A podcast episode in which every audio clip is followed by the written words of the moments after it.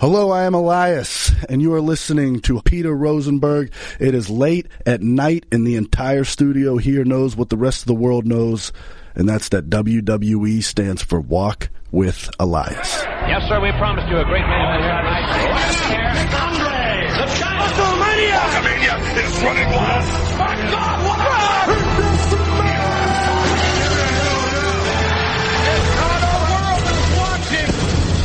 Ladies and gentlemen, welcome to the number one sports and recreation podcast on planet Earth.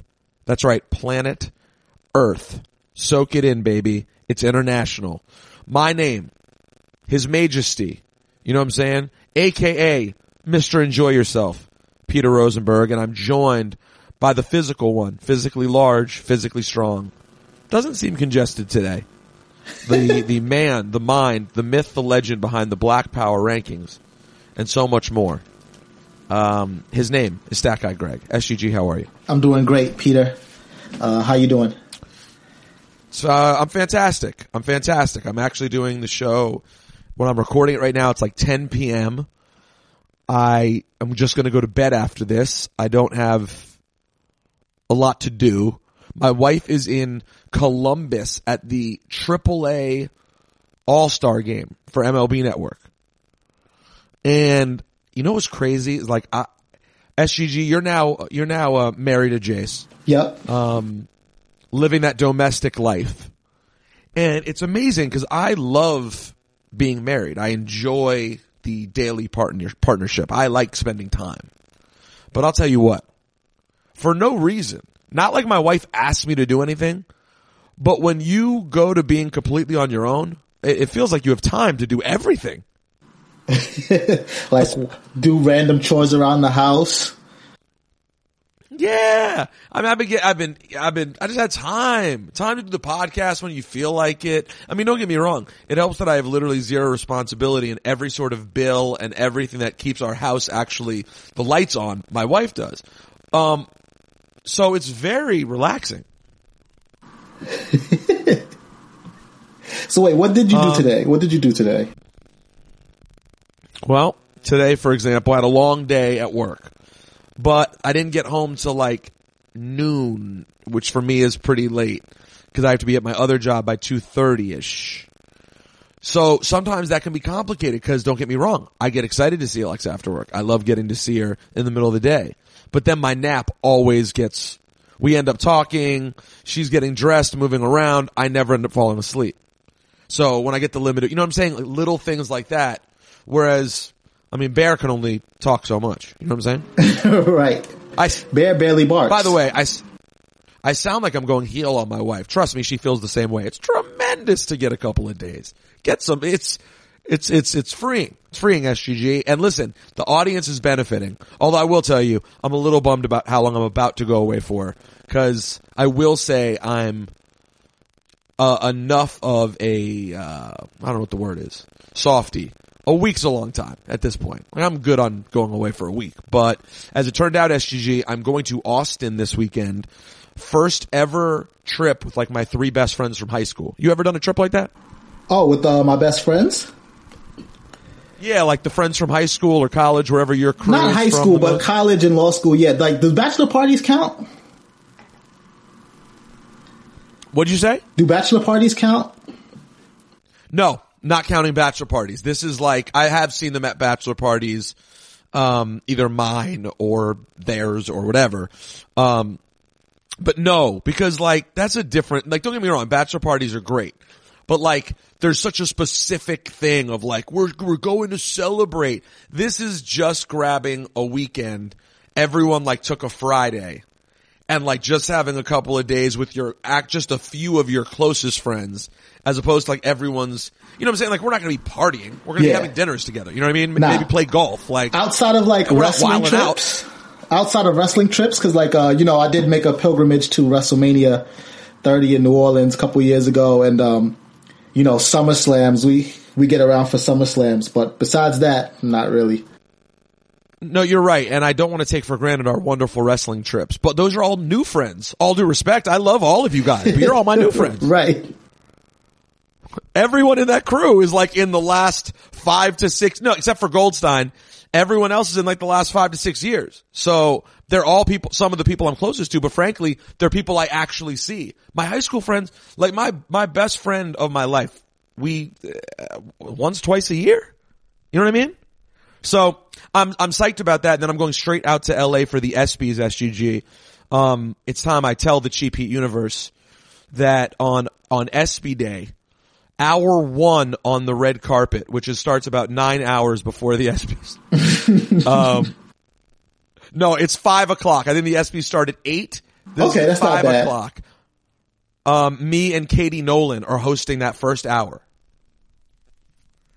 So that's actually something I've really always wanted to do is red carpet stuff. I've always been like, I could be good at red carpet shows.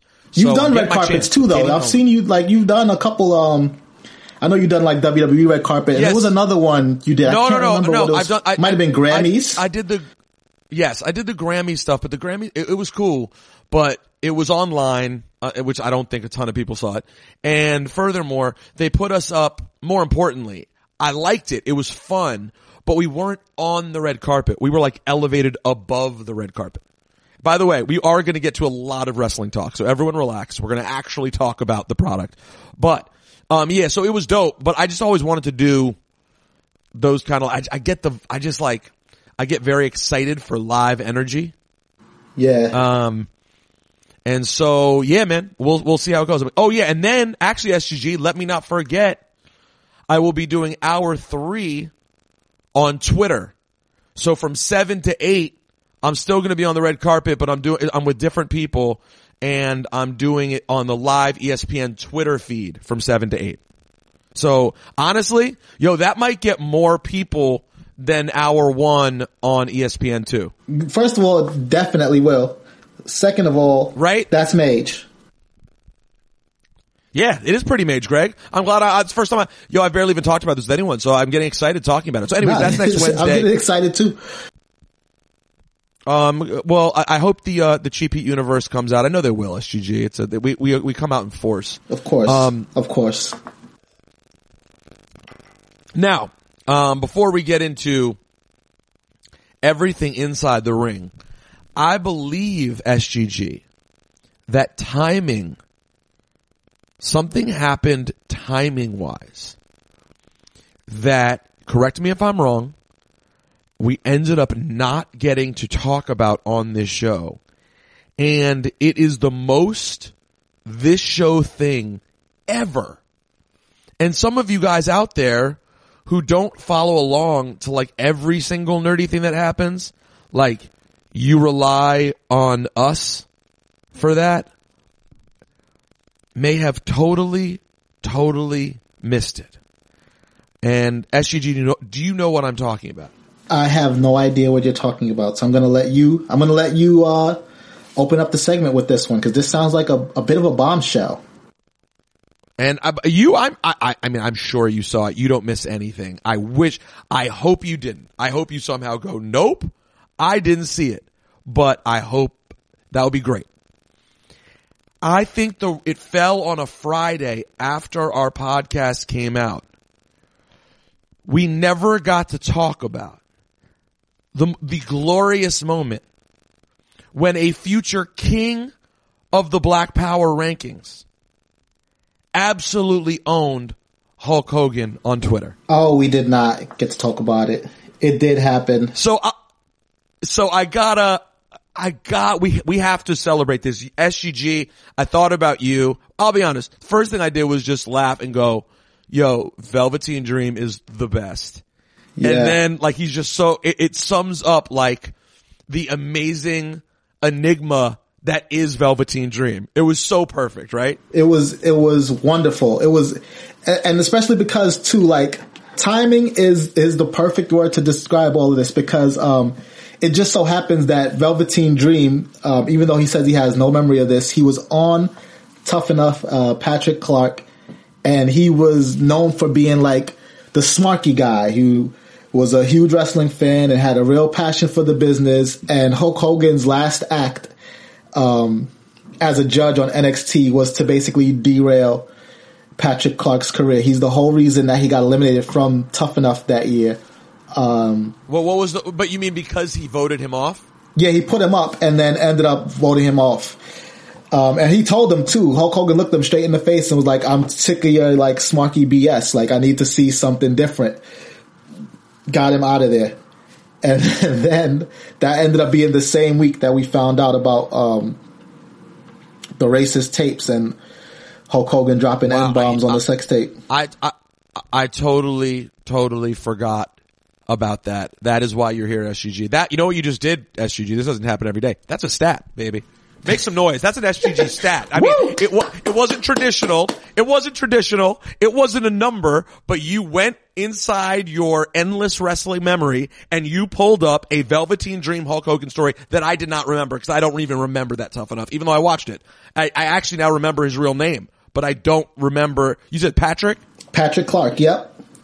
Yeah, Pat, I remember it. I totally did not even put that together. So anyways, that's an amazing story. And if you missed it, all right, Hulk Hogan tried to big up, it was after TakeOver, the week after TakeOver, I think. Yeah. And Hogan put him over on Twitter saying he should become Velveteen's manager. Velveteen Dream would hold all the gold, quote, Hollywood style. Okay. And right. Then in the best response of all time, Hollywood Dream has a nice ring to it, but Dream rides solo. Space. Next line. Good try, Terry! Exclamation point. Are you kidding me? Good try, Terry. We don't. Are you? And it's one of those beautiful things I need all of you guys to appreciate, where it's the beauty of society waking up. No matter how many people want to fight against this, it's the beauty that society that we've come to live in now holds people accountable.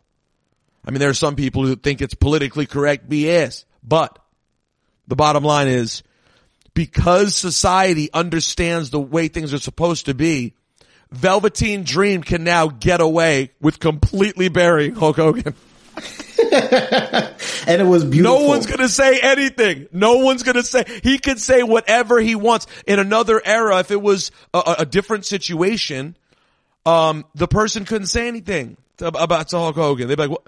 No one's telling Velveteen Dream he can't be offended by Hulk Hogan and put him in his place. And he did. And the best part of it is it comes just a month or two over after the modern day Hulk Hogan, John Cena, said Velveteen Dream may be the future of the company. Yeah. So it's pretty hilarious stuff. And Hulk Hogan thought he was safe too, because Velveteen Dream came out with the headband and the bandana and the boa and the red and yellow Prince Puma tights, but no, the Dream rides solo. Well, I think it's a great actually, if you want to go nerdy and really even think deeper about it. What Dream did, I think, probably sums up the relationship that a lot of people, particularly black people, but I think lots of people, I think it's how I feel, I think it's how a lot of people would feel, is that that's where you may exist with Hulk Hogan. You're not gonna sit here and act like, Hollywood Hogan and all the great things you loved about Hulk Hogan weren't fun and great. You don't have to get those taken away, but you also don't have to ride with Hulk Hogan right now. Yeah, it's the ultimate in separating the art from the artist, except usually the artist benefits from that separation. And in this one, it's like, no, we're all having fun with Hulkamania, but you can stay over there. You can stay over there. We don't need you, but if you would please kindly just give us these red and yellow back, we'll enjoy this while you do whatever it is you're doing over there. I hope it was a message that rang through with everybody.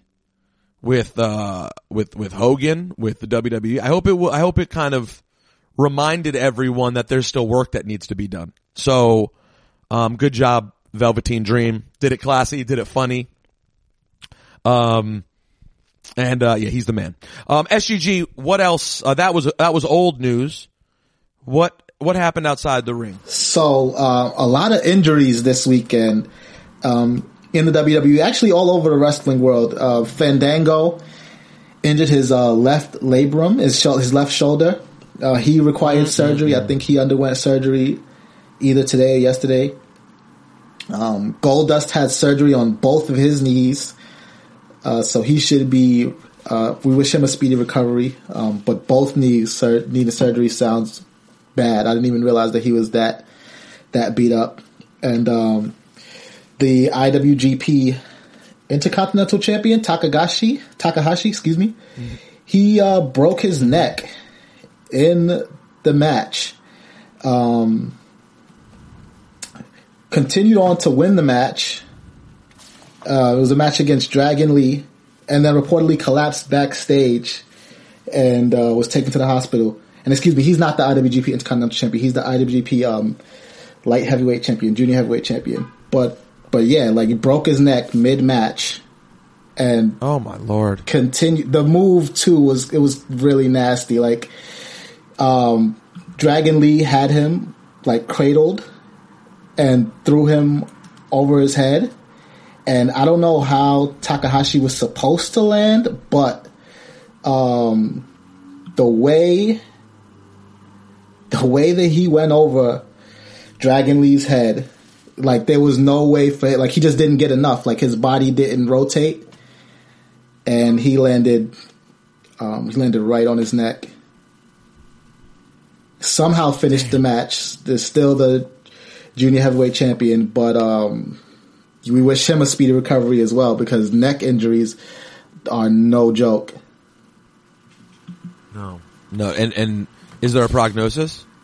No, there's nothing really come out. Like, Dave Meltzer speculated that he broke his neck, but there's no official word.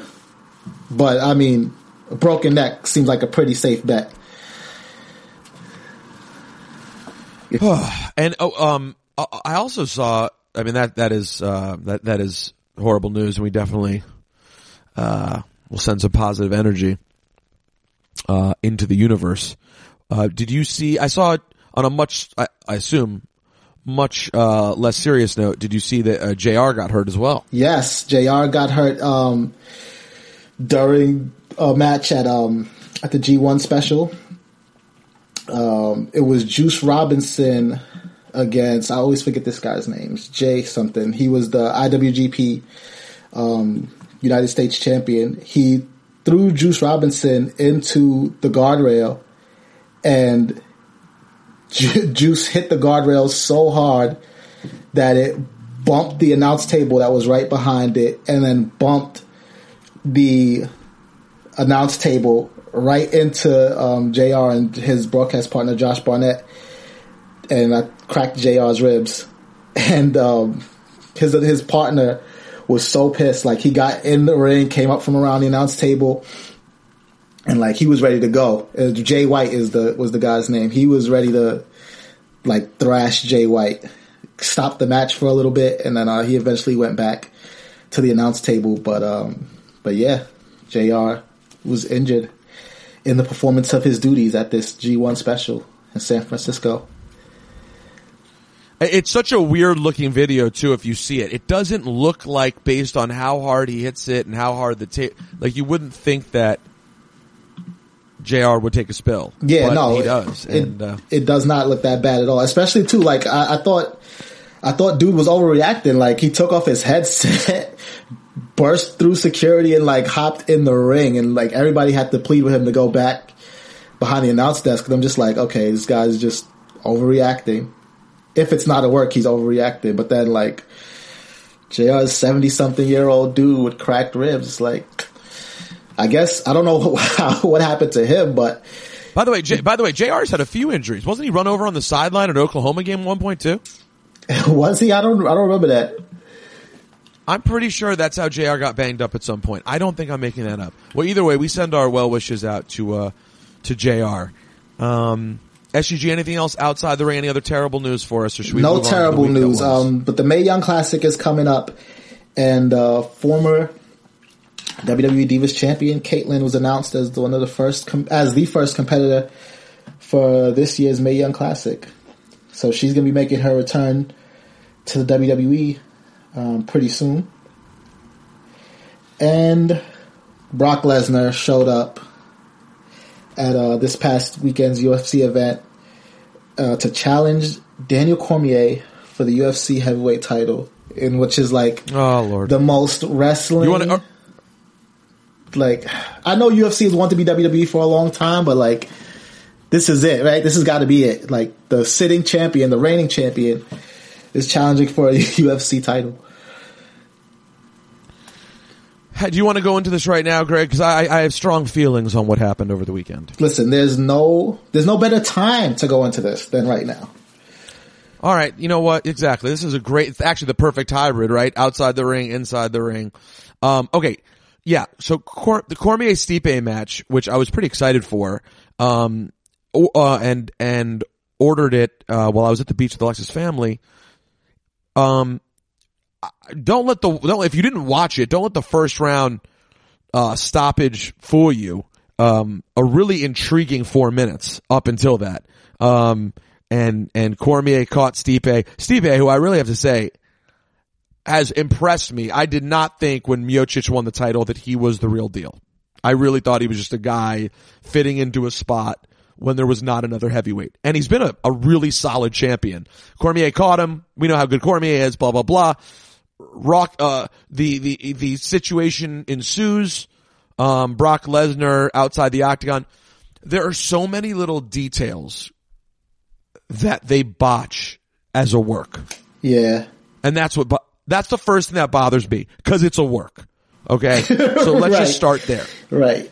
So that's okay. I don't say that as a diss. I think we all know I much prefer professional wrestling to mixed martial arts. But let's be clear. When they have moments like this at UFC, it is all very strategic. I have no idea the depth to which that goes in terms of whether the whole Lesnar thing is talked through by WWE. I have no idea. But we all knew Lesnar was making his way back there. That has not been a secret. So they have him outside the ring. He comes in. He curses and says bad things about Cormier, which somehow results in people saying that he's a god on the mic and this is the best Brock Lesnar promo ever. But whatever. You could continue. That seems weird to me, but no, let me just say this. Someone in our chat pointed it out. I believe it was in our chat pointed it out, because basically Sam Roberts had tweeted something like, Brock is absolutely the best or something, or the greatest. And I just sort of replied, I'm like, greatest of what? Right. Greatest wrestler? No. Greatest UFC heavyweight? No. Greatest on the mic? In the ring? No. He's really, really good. He is an absolute Hall of Famer. He carried major times for the WWE. I do not ignore that. And his moments that were exciting are really exciting. But it was just like this moment that I don't know why that random tweet from Sam stood out. But maybe it's just the culmination of the last couple of years and him not being around. And maybe that's what's the beauty of it, is that we all get mad about it, right? Like real life kind of mad. You're like, it's so ridiculous. And now here he is and getting a title shot in UFC and everyone's singing his praises, how great he is. But someone pointed out, and it's true, Greg, what is the greatest about Brock Lesnar is how he blurs the line. That is, if you want to say one thing that's greatest, he's in the conversation of, I mean, how many matches has he had where you've had a moment when you're like, are they fighting? Right. Definitely, you know what I'm saying? The Braun Strowman match, definitely the Randy Orton match. Dude, the Cena brawl. Yeah. What was that? Money in the Bank, whatever that was. I think it was Extreme Rules when he returned, 2012, I want to say. He's had more stats from Stack Eye Greg. So it was a really fun. Who was it? Someone in our chat who said it? I don't think so. It might have been Dip, though. It might have been Dip if it was anybody in our chat, because Dip also pointed out this is exactly what Vince wants. This conversation that we're having about Brock, just him being in the conversation is exactly what Vince wants, whether or not he shows up on Monday Night Raw. So it was an interesting conversation because it pointed out exactly what I feel about Brock, which is that he does get overrated. But at the same time, it made me remember how dope what the dope things are, you know? And I mean, I know if I was the, if I'm supposed to be like the blowhard talk radio host who has an opinion, I should just bury Brock and tell you he's the worst. He was, you know, that's the hot take, is screw Brock Lesnar. Although I think a lot of people feel that way, but nah, man, that's, we're not doing that. We're gray on this show. He is overrated. He has gotten, an unbelievable level of opportunity. He gets treated like a god, it seems like, no matter what. But none of those things change the fact that when that line gets blurry, it's very entertaining. What are your thoughts, SGG? No, yeah, I think that's a good way to put it, because even though, like, I have my gripes about him not showing up, and then when he walks in the building, everybody, like, bows down to him. Sometimes I do really enjoy those matches and what you get out of him. At least on the WWE side of things. So, I mean, dude, how about even, we were talking about blurring the line. It got booed out of the building, but don't tell me that when Roman got busted open against Brock, you didn't go, hold on, what's going on here? Yeah, of course. Of course. Anytime anybody gets busted open against Brock, it's like, cause you know they have that rule, like here? No blading, no blood. So it's like, did he take it a little bit too far this time? Again, as he's known to do sometimes. And listen, also shout out to Daniel Cormier, who's a big wrestling fan. Good dude, great wrestling fan. I know you love wrestling. I've thought you had a future in wrestling, and you may. Cormier may. Fam, you can't smile while you're in the middle of the promo. Yeah. You can't smile through the promo. Exactly. I mean, come on, dude. Brock Lesnar's a beast. You're just sitting there smiling because you know he's not going to punch you in the face. If he was crazy enough to get in the octagon after your match and curse and threaten everybody and push you, why are you so sure he's not going to hit you? Right. So that's just a little mini dorky lesson, something to think about.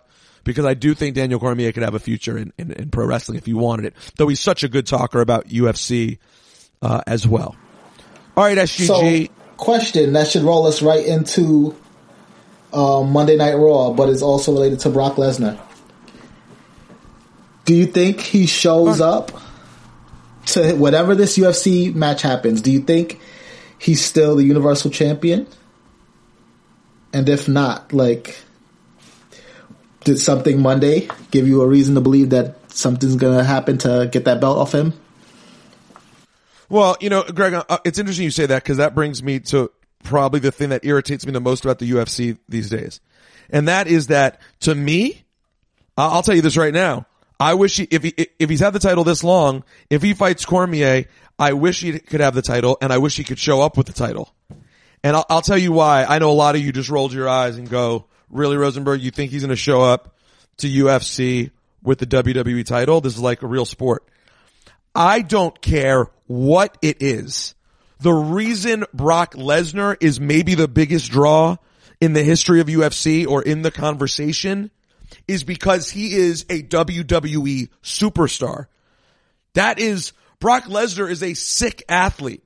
And by WWE standards of great athletes, he's one of the all-time best. But Brock isn't the most decorated athlete in the world. Like, he's great, but you're telling me that just based on his athleticism and size, he would have ended up making it to that level of draw for the UFC. If he had worked his way up the ladder, he would have been at this level. I mean, his record isn't that great in UFC to indicate that. Yeah, and they started him at the top too. They really did. Right. Now listen, and maybe that worked to his disadvantage, right, Greg? Maybe against people lower down, he would have built up a better record before taking an L. Totally possible. But my point is this. Love Brock Lesnar. Root for Brock Lesnar. He's a huge draw everywhere. And he does a lot of enjoyable things. But I am tired of the WWE showing off the UFC. Oh, Ronda Rousey, UFC, she was so good in UFC. UFC, she joined the UFC Hall of Fame. Oh, Brock Lesnar, UFC this, UFC that. They never mention WWE. I mean, like, Joe Rogan will, because he's an honest dude in casual conversation. he'll mention it. But like, in terms of the way they promote, it's like WWE gets treated like the side piece. Yeah. And it's true to say, honestly, though, they made Brock Lesnar. And by the way, explain to me, SGG, why did CM Punk, with no business fighting at that level, why did CM Punk end up on 2 pay-per-views? Including a main event for one. Wasn't that main event the first one? Yeah. It was main event! Like, what? Really? And then you guys gonna act like you're embarrassed? Stop it. If there's a WWE star who is big enough, who's a mainstream WWE guy, like the highest tier, if any of them want to go to UFC and start at the top, they would. Yeah, there's definitely a conversation to be had for any former WWE champion to roll up in the UFC and decide like that they want a shot, and they'll get it, and they'll get treated better than like the guys working their way up. Okay, that's a fact. That's not even up for debate. So that's that. Yeah, come on. UFC is very entertaining, and it's great. Can I tell you the truth? They have three really big stars over the last few years. There are other ones like GSP that like they'll tell you, or Cormier, who are really big stars. 2 of their 3 to maybe 4 biggest stars, if you want to count John Jones, in spite of everything that's happened with him. But Ronda Rousey, Brock Lesnar, Conor McGregor. 2 of those 3. 1 is big because of WWE. The other now will continue to be big because of WWE. And WWE always showed love, has shown a ton of love through to UFC since she came on board at WWE. I just don't understand why they have to act above it, particularly when they then make their show a work. Yeah, so it's because they want to keep their status as like legitimate sports and like look down on the wrestling community.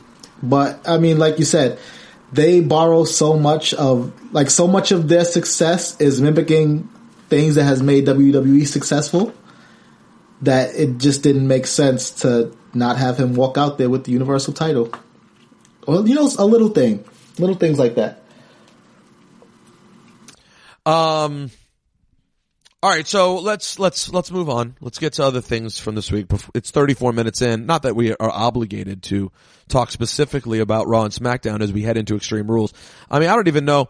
Should we just preview Extreme Rules and whatever comes up related to those matches we'll mention? Yeah, that sounds great to me because, I mean, you know, let's be honest. Raw was a 2-match show. Not even. It was just a 1-match show and then like 1 brawl. And SmackDown was good, but nothing that we need to spend another half an hour breaking down SmackDown for. All right, so set us up for Extreme Rules, which is happening in Pittsburgh, PA this weekend. All right, so on the kickoff show, you have the New Day versus Sanity in a tables match. And I got to say, they made us wait forever for Sanity to show up on SmackDown, but I like how they've been presented so far with the attack on New Day last week, July 4th, and then the attack on Team Hell No to set up that 10-man tag tonight. Also, it's weird how much the Bludgeon Brothers look like they fit in Sanity after having them be a part of the Wyatt family. But I say all that to say that I think Sanity is going to be coming out with the win in this kickoff show match against the New Day.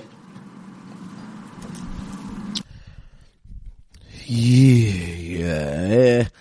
I got to tell you, it bums me out a little bit on principle to think about the New Day jobbing on the kickoff show. Yeah. They should have the briefcase, if we're being honest, but. So, but listen, you know what? I don't know that it happens, actually. I think there's a chance they win because they are the New Day. But it's going to be an interesting time for the New Day.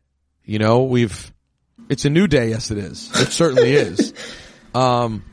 You know, I talked about this with Big E. Damn, I just name dropped Big E twice. I did Booker T's show and I name dropped the same conversation. But we talked about, you know, what happens when you've been on top for a very long time and what you aspire to do next. And I think part of the rush when you've been on top that long is like making it happen again in a different way. Not that they're not still over. Of course they're over. The New Day is going to be a kid's favorite for a long time. But finding that story again, that meaningful thing. They had a meaningful story with the Usos. They had a meaningful basically year. I mean, there were moments that were silly and like leading into WrestleMania, they just kind of put them out on their own to do their comedy, but they've gotten to do some great wrestling stuff and stories as well. So, it'll be interesting to see how far they go with Sanity and the New Day. Yeah. So was your official prediction the New Day? I'm going to go New Day. Yes, I will. I'll go New Day. That's interesting. I mean, you raise a good point because like you said, I went Sanity because the tables match is chaotic and the chaos would sort of favor Sanity, but this is the New Day after all. So it really could go either way. And I think, well, and also, maybe Greg, they're going to, maybe you're thinking about it, I'm guessing, tell me if I'm wrong, as like, it's their first pay-per-view match. You're trying to establish that Sanity's crazy and good and can kick people's butts, so Sanity goes over. But maybe they view the New Day in a way where it's like, no, just wrestling with them is going to help them and they're going to have a little series of matches here. Yeah, it could go either way. And like, honestly, there's no losers no matter which way it goes. So I think we're going to be in for a good match this Sunday on the kickoff show. But moving right along, Alexa Bliss will be defending her Raw Women's Championship against Nia Jax in an Extreme Rules match. That's right. I'm going to go Alexa Bliss. Your thoughts, SGG? You're picking Alexa Bliss? Yeah. Well, we know, you know, listen, man. I mean, listen. The Raw Women's Division... The Raw Women's Division has some heat right now, if you're being totally honest about it. If they weren't playing around with Bayley and Sasha so much and having them sitting in therapy sessions, man, Alexa and Nia's fun. When Ronda comes back, she's fun. The role Mickey plays with Alexa is fun. There's a lot of stuff. There's a lot of talent over there. I'm excited for this match. I have to think the Extreme Rules part works towards the, we say the word every week, so we have to say it again, dastardly plans of Alexa Bliss. Yeah. It's true. Right? She's shown her sadistic side too. In that feud with Bayley, she's shown that she doesn't have any problems getting real violent to keep her hands on the championship. So Nia Jax might have set herself up for failure with this stipulation. I'll tell you what. I wouldn't be surprised too if this match. I think Alexa's match at this pay per view last year was very soft. They didn't do very much, if I recall. It was not that extreme. Actually, I remember the whole show last year was not particularly extreme.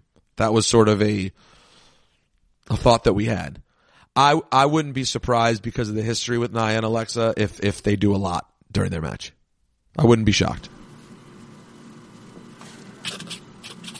So we are on the same page with this one, Alexa Bliss? No, I'm saying Alexa Bliss. Oh, yeah. Sure. Let's do it.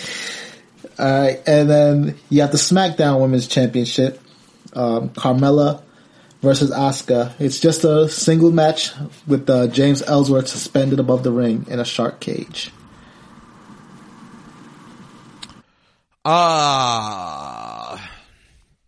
It's just, I saw Vegas odds today had Asuka as the favorite.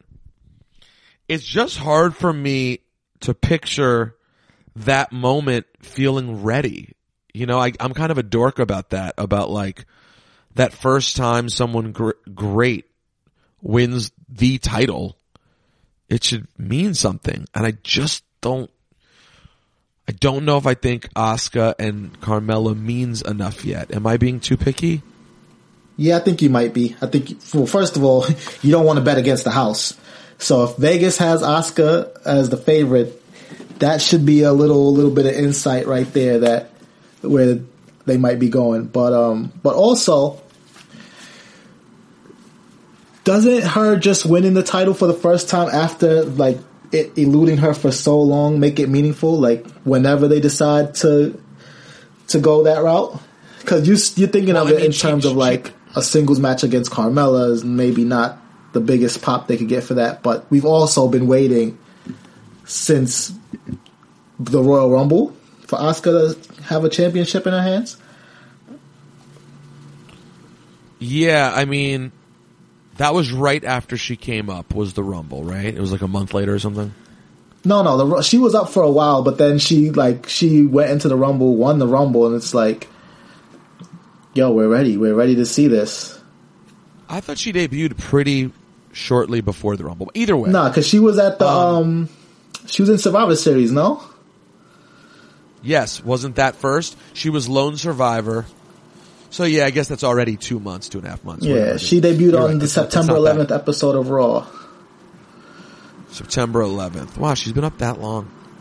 Damn, time does fly.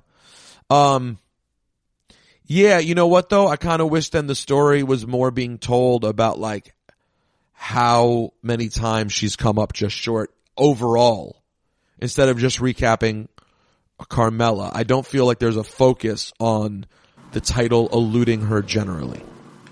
That's fair. I mean, it's correct. It's correct too. So that said, I'll stick with Carmella and say not yet. But I'd be fine either way. Obviously, Asuka is going to be champion at some point. And, you know, I do think Asuka's very interesting because as fire as she is, she presents some challenges. You know what I'm saying? Like not having someone who's necessarily completely is going to regularly cut promos themselves. On SmackDown in that division, it's just like it makes the character inherently more of a challenge. You know less about them, right? Like what exactly is Asuka besides this badass who beats everyone up? Yeah, that's true. I mean, I don't know, but I am enjoying the badass, and it's tough. It's a tough line for them to tread too, because I was of the opinion, and I guess I sort of still am, that they should keep a microphone out of her hands. Like, trying to get her on the mic takes away from the character. But I could also see how, like you said, it's necessary to give us her motivations. Mm-hmm. I mean, listen, we've seen the same challenges with Nakamura. They don't use him on the mic a lot. So figuring out the motivation for that character, so they get the initial pop because they're just awesome. And the character is well put together. The total package is well put together. But as time goes on in this era, you know, that can be challenging, especially if you don't establish some sort of old school kind of mystery to them. Where like they're, you know, which I think actually is going to be easier now with Nakamura. It's harder to do that with a babyface in this era because good guys are so straightforward, sort of. That sort of, you know what I'm saying? Yeah. We live in a very PG time. So anyways, that being said, excited to watch the, Asuka story play out, over the next couple of years. But yeah, okay, I'll say Carmel. All right. Next up, we have Braun versus Kevin Owens.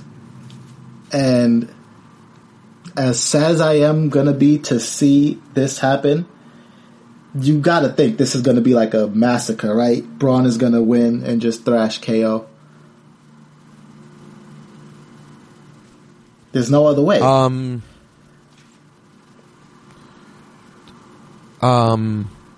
There's always KO getting help from a source or something.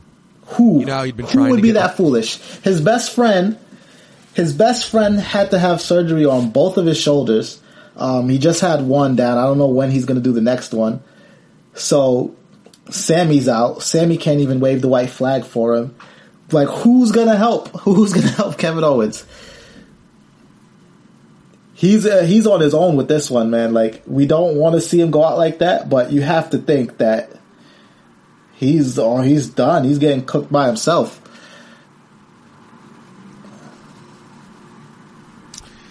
Yeah, it's tough to think about who that person would be.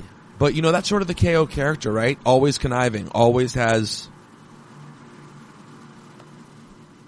Who hates Braun enough to insert themselves into this? How about... You know, I normally, these days, it's a mixed bag for me. And I can always be like, I've seen enough. Gotta tell you, would it be Mage if when he's getting his ass kicked and you think there's... no hope, Jericho shows up? That would be Mage. And then you get a story of KO and Jericho going after Braun? That would be Mage. I don't see that happening. For one, Jericho... Me neither. Jericho is a IWGP Intercontinental Champion right now. Just him showing up on WWE TV... while he's holding another promotion's championship, even if he doesn't bring it with him, though, that would be wild.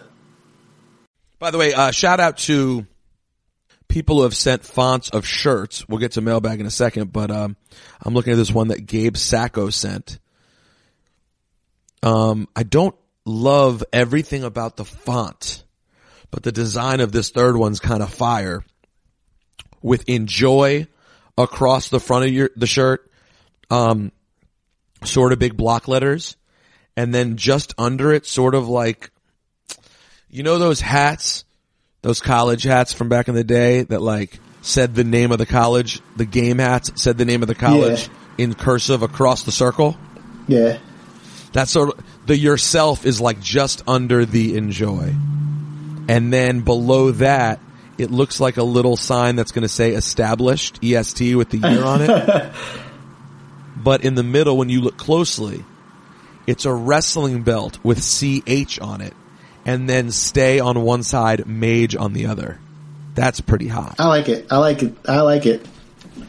What'd you say this person's name was? Dave Sacco? This is leading right now. This is Gabe. Hey Gabe, send me a couple of other fonts on the enjoy. I love the yourself, and I love the stay Mage and all that. That design could be it, man. That could be a major. And by the way, unlike the other shirts, enjoy yourself in this font with the cursive. We could do some, for the first time, we could do like some super heel, like pink, like yellow, flashy colored. We've always done traditional white, black, blue. This could be good. So shout out to everyone else. There's a bunch of them in here, SGG. But anyways, I'll go with you though. I'll assume it's Braun Strowman. Going with Braun Strowman. You're going Strowman as well. Yep. And we also have on the card Finn Balor versus Baron Corbin in a plain old singles match.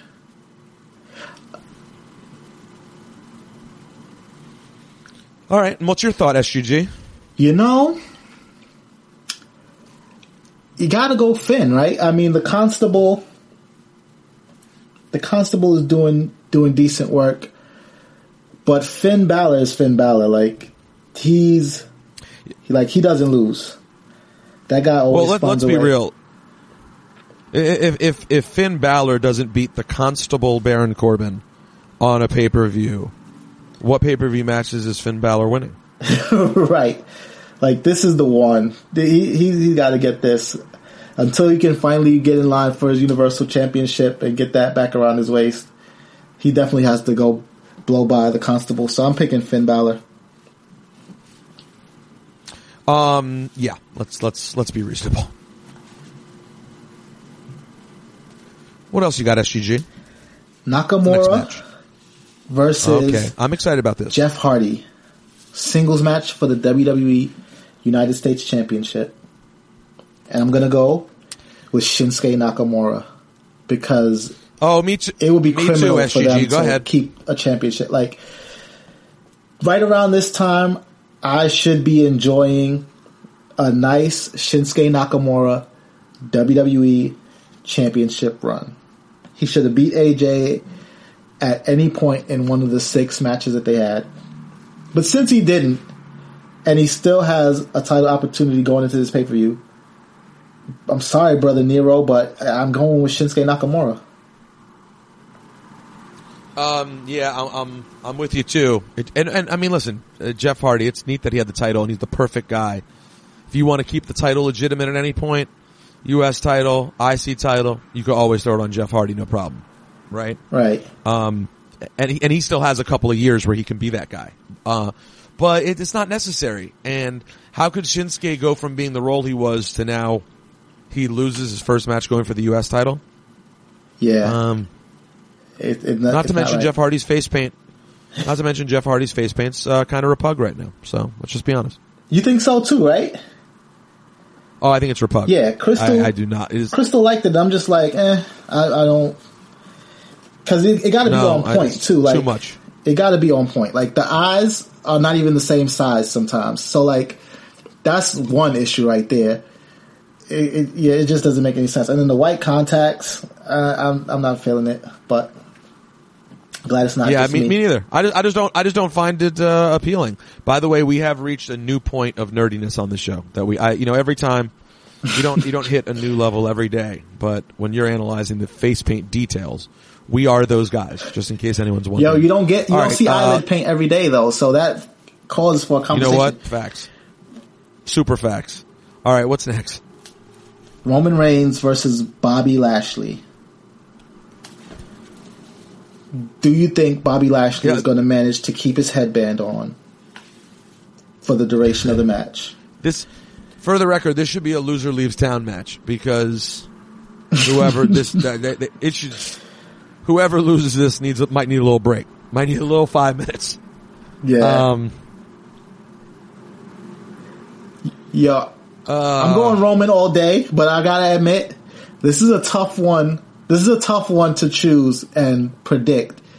Because Bobby Lashley just came back. They're still building him up as, the guy who should have been the guy from a decade ago. So he really shouldn't lose this match.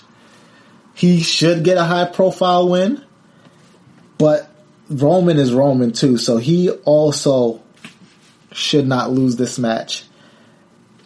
But they also need a decisive winner in this match. Like, they can't give us like a double count out, double DQ. Like, you can't go double DQ at Extreme Rules.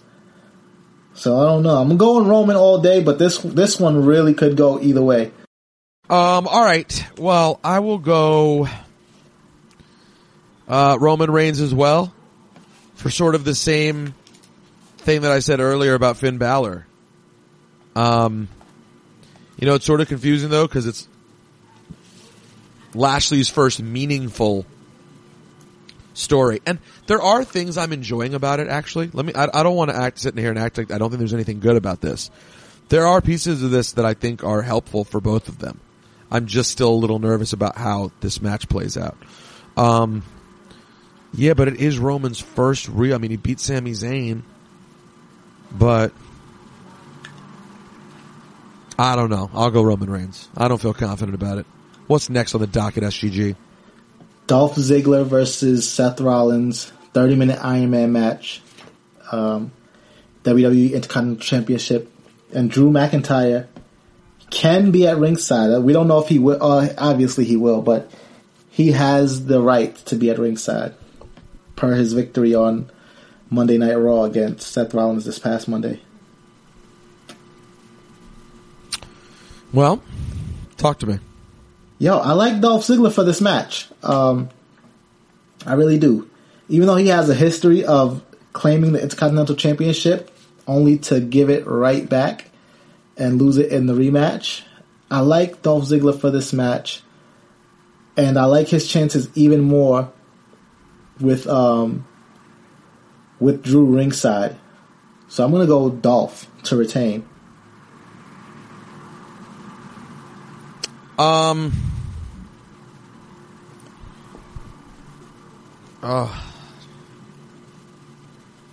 know, I'm going to give it to Seth. I don't know why. I think this story was not meant for it to be a long-term play without the title for Seth, but rather to do something interesting with Dolph and Seth. I'll go Seth. Okay. The Deleters of Worlds versus the B Team tag team match for the Raw Tag Team Champion. And it's been a fun ride with the B Team, but I'm going to go with the Deleters of Worlds. The time for fun and games is over. Yeah, I you can't be sure, but I would assume the same thing. That's what it says to me. Mm-hmm. Which leads us into the next tag team match, which is Team Hell No versus the Bludgeon Brothers for the SmackDown Tag Team Championships. And I'm going Team Hell No. Yeah, me too. You know, questionable shirt and all. Yeah, that shirt is bad. Like, it's not good. I know I'm not the merch guy to be talking about the shirts. I know that's more your area expertise, but no. I'm not into it. I don't know how that got past like the planning phase. It's not. Just don't know that we needed it right now. I just don't know that right now was the moment we needed the shirt. Yeah, no. Okay, but yes, it's time. It's Team Hell No. That's how meaningful those guys are. Bludgeon Brothers have done a lot, but it's time. It's Hell No time. Yeah. I didn't know how long this thing was going to go, but it's certainly going right now. And the shirt just came out, okay? So Team Hell No. You know, and listen, I'm not going to complain.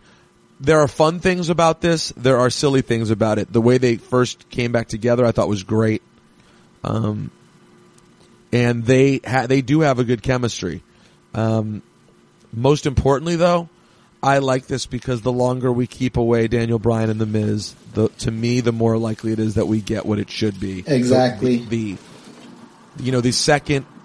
The second or third biggest match at WrestleMania this year. So I'm good with this. And people have been complaining about the way Daniel Bryan's been used. There was an article on ESPN, and I know Ange Gold was very vocal on Twitter just about the fact that he believes WWE misused Daniel Bryan. But I mean, I'm sorry, I gotta disagree with all of that. I feel like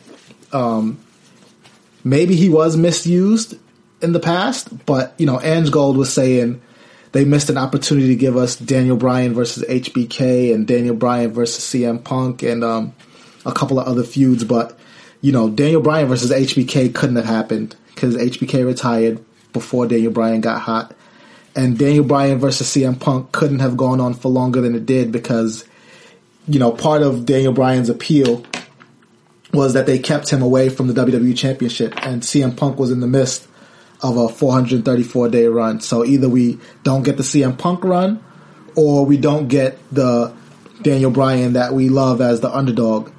So that, like, it sort of had to happen the way it happened. And right now, they can't give us Daniel Bryan versus The Miz because, like you said, that should be the WrestleMania match.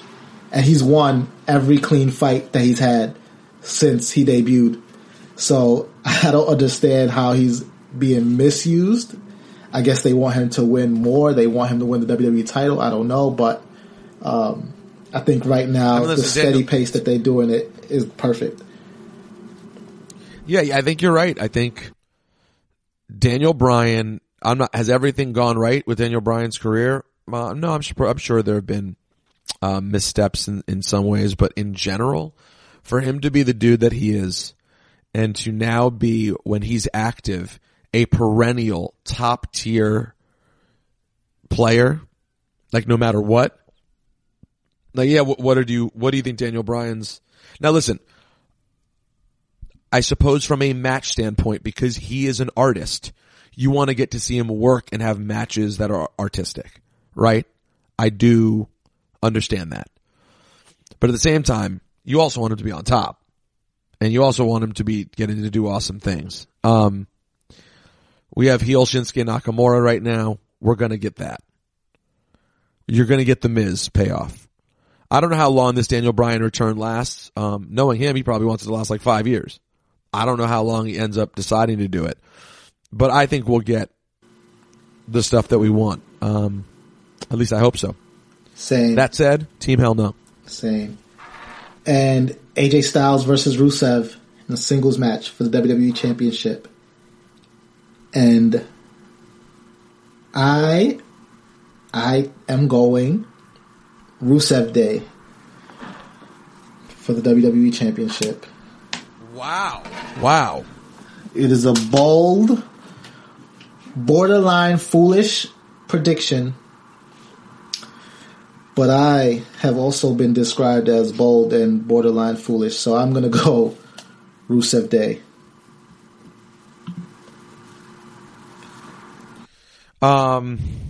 That is bold. That is borderline crazy. I don't want to say I hate it though. It just depends on how you view what the trajectory of Rusev Day could be. And could it be really fun? And could he get really over and turn the character a little more heelish again? And all of a sudden, you know, just be a really credible bad guy for AJ to chase back after. I don't know. But guess what? I'm going AJ Styles. How about that? Predictable. Safe. But we'll see. You know what? That's what. I'm going to take it. We'll see. I'd be pleasantly surprised. RosenbergBeats@gmail.com. Damn, we've been going long today. Let's, I got to tell you, the mailbag's getting a little crazy. Little crazy. Shout out to Coach, who also, he suggested doing an Enjoy Yourself shirt in the font of the Enjoy Coca-Cola classic shirt. Yeah, but do we want to do that, though? Do we want to blatantly go there with it? Yeah, you know what? I guess people have seen that brand before. That's a good point. They may be aware of things like that. Coca-Cola might even have a shirt like that. I just don't know. It's too... You know what? It's a great right point. There. Great point. Yeah, it's too much. It'll be just look like a Coke shirt. Yeah. But I like the idea. I know you got... this is Maverick. I'm going to try to burn through these, SGG. I know you guys spend a lot of time on your GOAT Mount Rushmore list, but recently Cody made a list of his top 5 that are still active. What's yours? Not that you care about the opinions of a without a life peckerhead, but here's mine. Omega, Okada, Ospreay, Styles, Ricochet. I mean, well, listen, that is the most without a life top 3 I've ever heard. It's not surprising at all. It's a totally, by the way, I say that and also saying it's totally legitimate. As actual best wrestlers in the world, absolutely. It is just so the I don't know if you realize that IWGP champion carries much more weight than the WWE's Intercontinental title, which it does not. That being said, which by the way it does not, but it's a respectable top 5. I think it's silly to have no one WWE in the top 3 slots. But I guess again, it just depends on what your thing is. So if like you are talking about sheer ring work, I think this is more legitimate than otherwise. I mean, my guy is AJ Styles. This is a guy, the only people from WWE he has are Styles and Ricochet. So, Maverick makes very clear what his priority is in this list, right? I mean, right. In ring, amazing technical in-ring work is your number one priority. So as pro wrestlers, I have no problem with this top 5. But when I do my top 5s, they have a tendency to include like influence and, you know, overall greatness and yada, yada, yada. But I certainly have Omega in it. And Ricochet is special, man. Ricochet is. He could definitely be in there too. Top five still active. You have to have Y2J in the number one spot though, right? Like, he's changing the game. You have to have who in it? Y2J, Chris Jericho? No, what do you mean? He means right now. Oh, you mean greatest but active. Yeah. Like, Jericho's holding a championship in New Japan right now. Jericho has some crazy deal where he can pop on a New Japan show and pop on a WWE show whenever you want. And that doesn't even speak to, like, Jericho on the mic or Jericho in the ring. That's just, like, his influence. Great point. Over the sport or the, you know, the art form that is professional wrestling. Like, he might be the most influential person not named Vince McMahon in wrestling right now. So if you're going to say top five active wrestlers and you don't even mention Jericho, then you're right, P. He does have his priorities all messed up. I didn't say messed up. I just said they're different. But you make a great point about Jericho. I mean, but if you're doing the list that way, I guess then a lot of people would have Cena on that list if Cena is still considered active. You know, where's Daniel Bryan? And AJ certainly has to be there, of course. Got to tell you, let Dolph get a couple of meaningful stories back to back. How about what Seth is doing right now? You know, to me it means a lot of different things. But that's a good mess. That was a good email. Thanks, Maverick. That's solid. Dear Champion of the Bergs, Tommy says, I'm just wondering yours and maybe SGG's thoughts on what's happening with Mike Bennett / Kanellis. Maybe he can drop the Kanellis thing and go back to Bennett. Could he join forces with Tyler Breeze since Fandango seems to be on the shelf for quite some time? I'm not sure. I just don't want to see him get wasted. Stay mage and enjoy yourself, Tommy. Yeah, that's a really good question. I mean, I was excited when he debuted, and I thought the gimmick was really going somewhere. I thought it had legs, and then They weren't on TV for a while. I know he had some personal stuff that he was dealing with. And I know his wife was pregnant. She had a baby. So, you know, there's that. And with them being sort of a package deal, it was hard for him to keep going without her. So I kind of understand that. But yeah, we do need Mike Bennett / Kanellis back on our TV screens real soon. Because I think all of that life stuff started to happen before, you know, larger audiences got to see what he could do. Yeah, I really haven't. I haven't really thought about it. You know, I just haven't. I think Mike Kanellis is Bennett, whatever you want to call him. Kanellis, as we've known him here, there's potential there. But, like, we've gotten so little. I mean, it's crazy how little we've really gotten of him. Yeah. Based on the timing.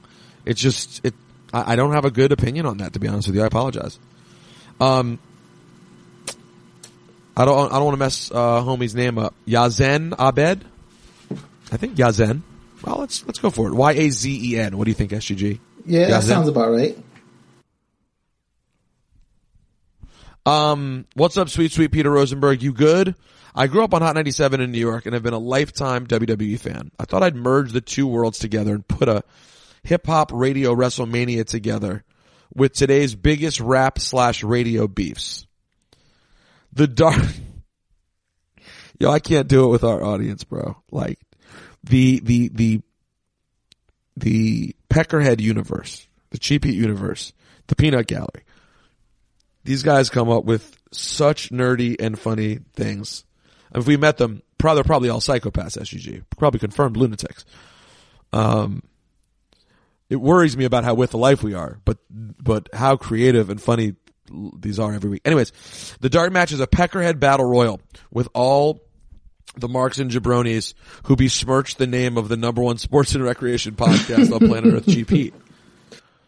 The final two would come down to that shill Sam Roberts and the maker of exquisite orthotics, Davis Shubik. Well, This gets better. We'll inevitably have a Goldberg versus Brock Lesnar moment from WrestleMania 20 where the crowd boos them both. So while both men are on the ropes, we send Bear the dog from under the ring to win it and pop the crowd huge. Yo, as she, imagine Bear just walking, you know, Bear is literally the least aggressive animal ever, just walks and brushes up against their legs and they flip over the top rope.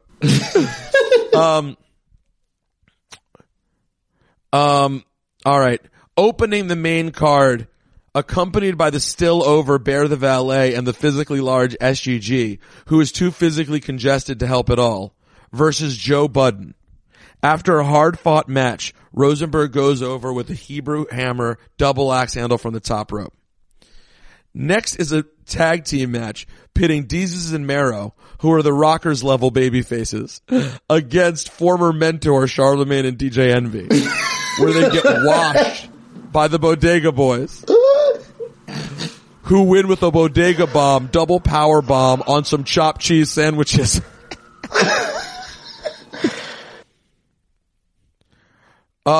The semi-main is Ebro going one-on-one with the white-hot up-and-coming heel Tekashi 6ix9ine, who has nuclear heat.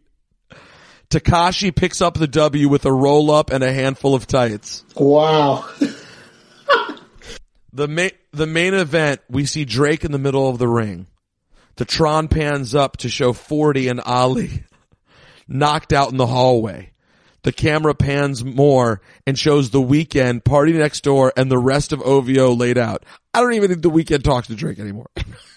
I can't even believe how interested I was in that email and that card. I'm not done. That was fun. Hold on. Camera pans up, and by God, it's Pusha T and Meek Mill teaming up. They come to the ring and ambush Drake, when all of a sudden a Millie hits and Lil Wayne comes to make the save. Him and Drake have a Mega Powers handshake, setting up a tag match between them and Pusha and Meek. Towards the end of the match, Nicki Minaj comes out and is torn between Meek and Drake like Miss Elizabeth in 1989. She gets in the ring and low blows Meek Mill. Drake locks in the Scorpion Deathlock. Drake and Weezy embrace, and Drake puts Nikki on his shoulders to close the show. Let me know what you think and what matches you'd add. Keep up the hustle, and thanks for putting over Palestine Huge on the radio a few months ago. As always, stay mage and enjoy yourself, my guy. Oh, he said Yazin. We said Yazen. Yazin. That was a great, I don't even know how we keep going. Only thing I don't like about it is me basically being dark match adjacent. I don't know if I want to open the show. I mean, me and Joe Budden's heat these days has been pretty nuclear. I feel like we're certainly higher up the card. Well, I mean, don't get me wrong. Deezus and Mero now have the history with Envy, so that is a pretty good one too. Yo, you're higher up the card than Ebro and Tekashi, though. Yeah, you know what? Actually. Given a bunch of reasons, you open the show with Ebro and Tekashi, particularly when it ends in the roll-up the way it does. Yeah. Ebro and Tekashi don't deserve to be so high up. It's a shocking way to start a pay-per-view. No one expects this at all. Anyways, that was awesome. The Scorpion Deathlock, though, crazy. That killed me. Oh, wow. Man, this is a long, detailed one that I want to get to. The question is, should I burn through a bunch more? I have 30 here. Or should we just read another long one that's really detailed? What do you think? Let's get one more long one in. Pause. All right. Because we're almost touching the 90-minute mark. All right.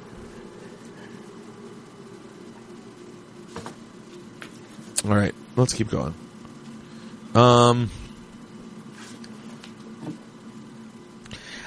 Kurt writes us, how is Nia Jax not using the jackhammer as her finisher and calling it the Jax Hammer? Love the podcast. Great email. Great email. Yeah, that's... Yo, that would look so devastating, too. I'm picturing it, and, like, it is the perfect finisher for her. Definitely better than a Samoa drop. So, you know, I don't know why she isn't doing that. It definitely would look effective. Really be dope. It would be effective. Add some excitement to her matches, too. That would be really dope. Yeah. I don't know how you missed that opportunity. All right. You ready? Let's check this one out. That would be really dope. That gets me excited.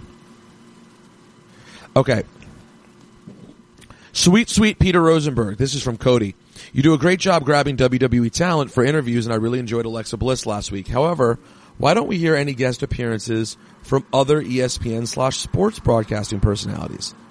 I think it'd be refreshing to hear Beatles' take on the current product, as she's a casual WWE fan, and we rarely hear females' candid and educated take on wrestling who's not in the business. Another suggestion is Field Yates. He talks about how he loves WWE, as well as drops, and you can't teach that every so often on the Fantasy Focus podcast. Seems like he'd enjoyed talking WWE for 15-20 minutes before the football season starts. Maybe even Robert Flores, Roflo. I believe he's a WWE fan. Now that Alexa works with him at MLB Network, she can make the connection.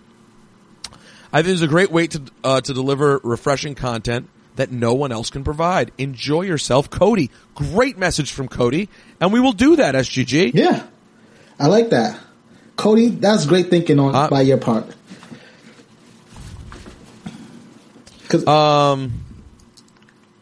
Yeah, that's a great idea, and it makes a lot of sense. I mean, there's no. It's hard to debate that. It's hard to argue with that. Cody laid it out perfectly. All right. Next, we have Frank. Hey, Peter, as always, big fan. Congrats on winning against Rothenberg. That's something from the K show. My question for you today is regarding Finn. Nearly 2 years ago, we have seen him battle for the Universal title. Now we see him fighting the Constable, Baron Corbin. In your experience, is there something going on behind the scenes we're not seeing, or is it too many cooks in the kitchen? Do you believe he belongs on SmackDown with the rest of the club? Thanks so much and enjoy yourself, Frank. Come on, let's not overthink this one, man. It's Finn Balor, right? He's one of the most popular wrestlers in front of the camera and behind the scenes. He's super over. You see those Balor Club shirts are everywhere. His entrance is mage. His ring work is mage. He's 190 pounds and he's not on 205 Live. So if that doesn't tell you that he is fine, I don't know what else I can say to reassure you. And this is coming from a guy who's like, I'm not backstage. I'm sure Rosenberg maybe might have some more insight on that. But it seems pretty obvious that Finn is fine. Balor Club is fine.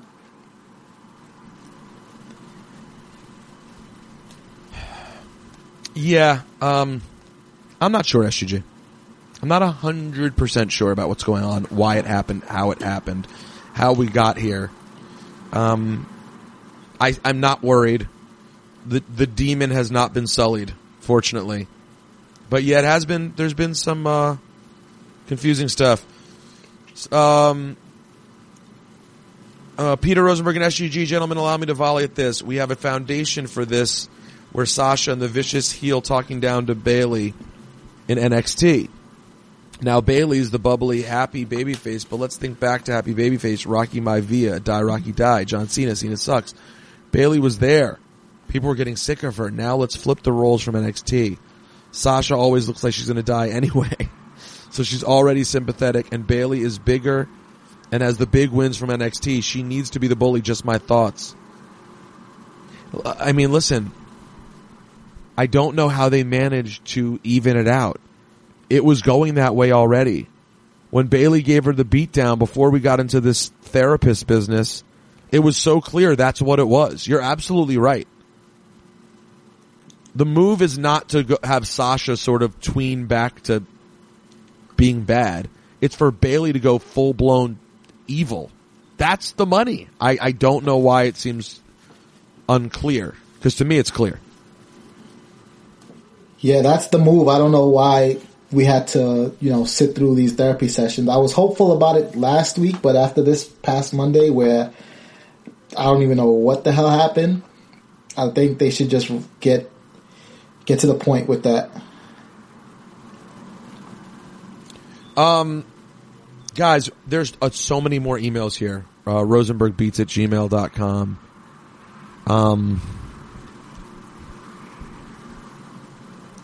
Okay, this one's interesting. We'll make this the last one. Darren says, after hearing the 4th of July spectacular a little late, #withalife, I have to say that your comments about WWE being a fighting league are incorrect and detrimental to your viewing experience. After watching it that way and being frustrated time and time again, I had to reset. The E rules all in WWE. The characters approach the show as a means to entertainment.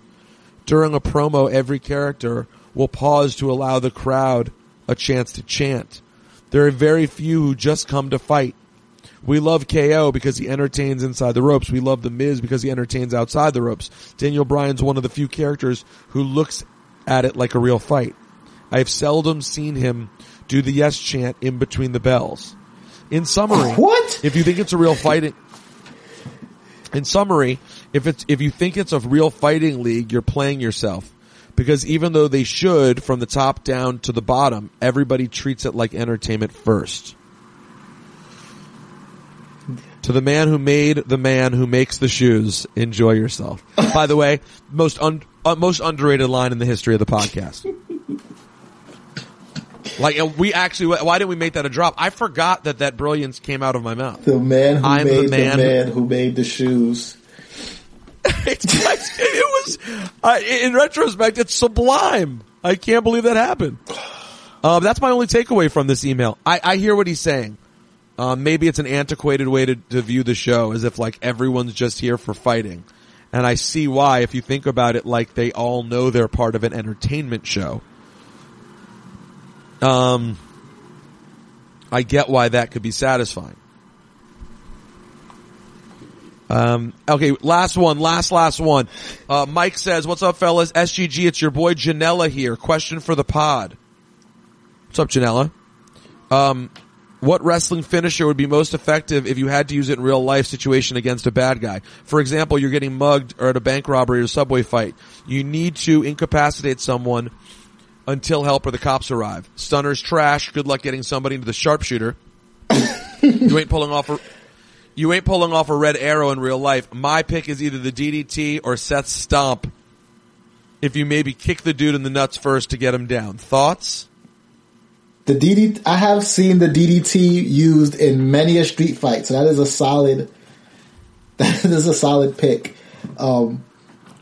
Yeah, it is. It is something you see happen, whether on purpose or by accident. Yeah, it happens all the time. So I think Mike stumbled on the actual winner. My first thought, though, was the Nakamura low blow, though.